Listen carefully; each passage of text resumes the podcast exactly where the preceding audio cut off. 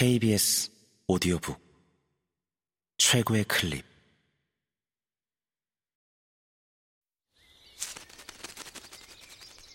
KBS 오디오북.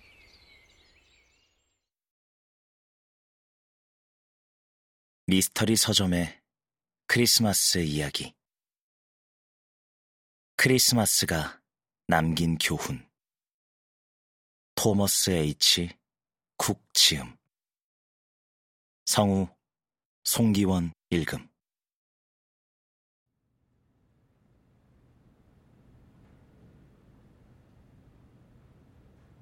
브루노 클램 책은 안 읽으시나요? 고개를 들어보니 해리 벤섬이 베로니카를 내려다보고 있었다. 그의 얼굴은 커다란 검은 플라스틱 안경테에 가려져 잘 보이지 않았다. 네, 안 읽습니다. 천천히 고개를 끄덕인 해리는 뒤돌아 다시 책장으로 간 다음 페이퍼백에 얼굴을 들이대고 유심히 살폈다.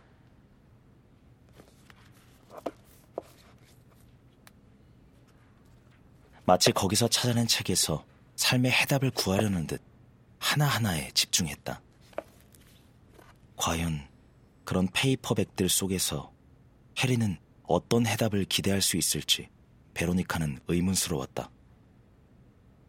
그 형편없는 책 속 어디에서 고통의 메아리가 울려 나오며 거기서 나오는 메시지로 어떻게 자신을 찾고 어떻게 앞으로 나아갈 힘을 얻으며 어떻게 덧없는 인생에서 추구해야 할 것들을 찾아나갈 수 있을까? 그러나 미스터리가 가득한 이 방에서 해리 벤섬조차 해답을 찾았다면 베로니카 역시 답을 찾아버리라 마음을 먹었다. 베로니카는 인간의 기준을 덮고 벽에 등을 바짝 붙여 앉았다. 궁금한 게 있어요. 베로니카가 말을 걸자 해리가 깜짝 놀라 뒤를 돌아보았다.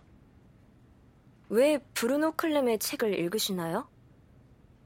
해리의 두껍고 파리한 입술이 살짝 벌어졌다. 손님은 토요일마다 오셔서 책을 대여섯 권 사가시죠. 늘 브루노 클렘의 책 아니면 그 비슷한 것만 고르시고요. 제가 궁금한 건 거기서 뭘 얻으시나요? 정말 궁금해서요. 해리가 천천히 눈을 깜빡이더니 안경을 벗어 뒷주머니에서 꺼낸 손수건으로 닦은 후 다시 꼈다.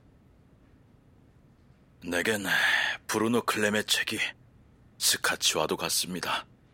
스카치요? 그런 거 있지 않습니까? 힘든 하루를 끝내고 집에 돌아왔을 때 아내가 기다리고 있다가 내미는 스카치 한 잔. 베로니카가 알기로 해리 벤섬은 미혼이니 전에게 술잔을 들고 기다릴 사람은 없을 터였지만 중요한 건 그게 아니었다. 책이 스카치라뇨. 그게 도대체 무슨 말이에요? 베로니카는 화가 나서 머리를 저었다. 질문을 달리 해보죠. 언제 책을 읽기 시작하셨나요? 전쟁 중이에요. 베로니카는 나이로 보아 베트남 전쟁일이라 짐작했다. 하지만 정확히 어떤 전쟁인지는 중요하지 않았다. 그럼 젊었을 때네요.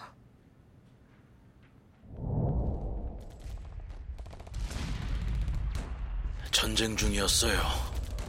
해리가 같은 말을 되풀이했다. 심심하셨나요? 아니요. 그럼 왜요? 해리는 어깨를 약간 으쓱했다. 계속 말을 해야 할지 주저하는 것 같았다. 그러나 베로니카는 무언의 대답을 듣고 싶지 않았다.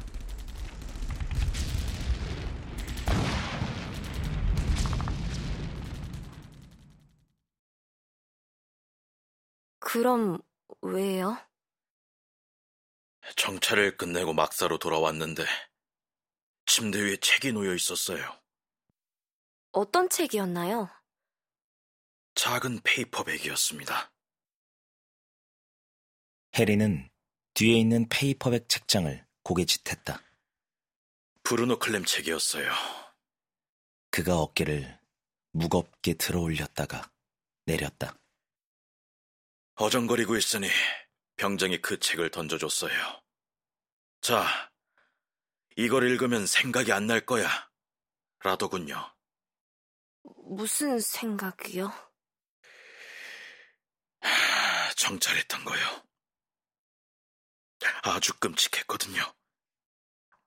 어떤 식으로 말인가요? 해리가 약간 몸을 떨며 길게 한숨을 쉬었다.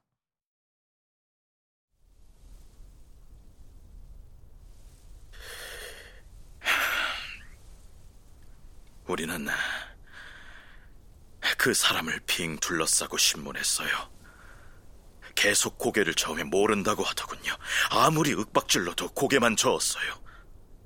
베로니카는 군인이 소지해야 할 수통과 탄약띠와 라이플 소총 따위의 무게에 눌려 어깨가 축 처진 체구가 작고 안경을 낀 풋내기 해리를 떠올렸다.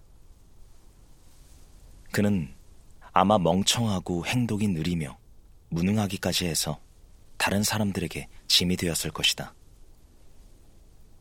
가장 가까운 신발 가게에 일하러 갔다가 50년 동안 그곳에서 일하게 되는 사람처럼 입대도 그런 식으로 결정했을 것 같았다.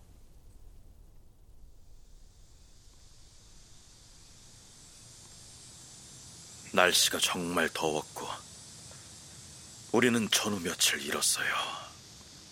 그런데 놈은 계속 고개만 저으면서 다른 자들은 어디 있는지 모른다고 했어요. 우리 전우들을 죽인 베트콩들 말이에요. 베로니카는 그제야 정글의 잔해를 몸에 묻힌 채 땀을 흘리며 빙 둘러서 있는 군인들의 모습을 그릴 수 있었다. 아마 해리는 그 중에서 가장 몸집이 작고 신문에는 관심도 없으며 얼른 그곳을 벗어나 그늘을 찾아 낮잠이나 자고 싶어 했을 듯 했다. 근데 갑자기 몹시 화가 나기 시작했어요.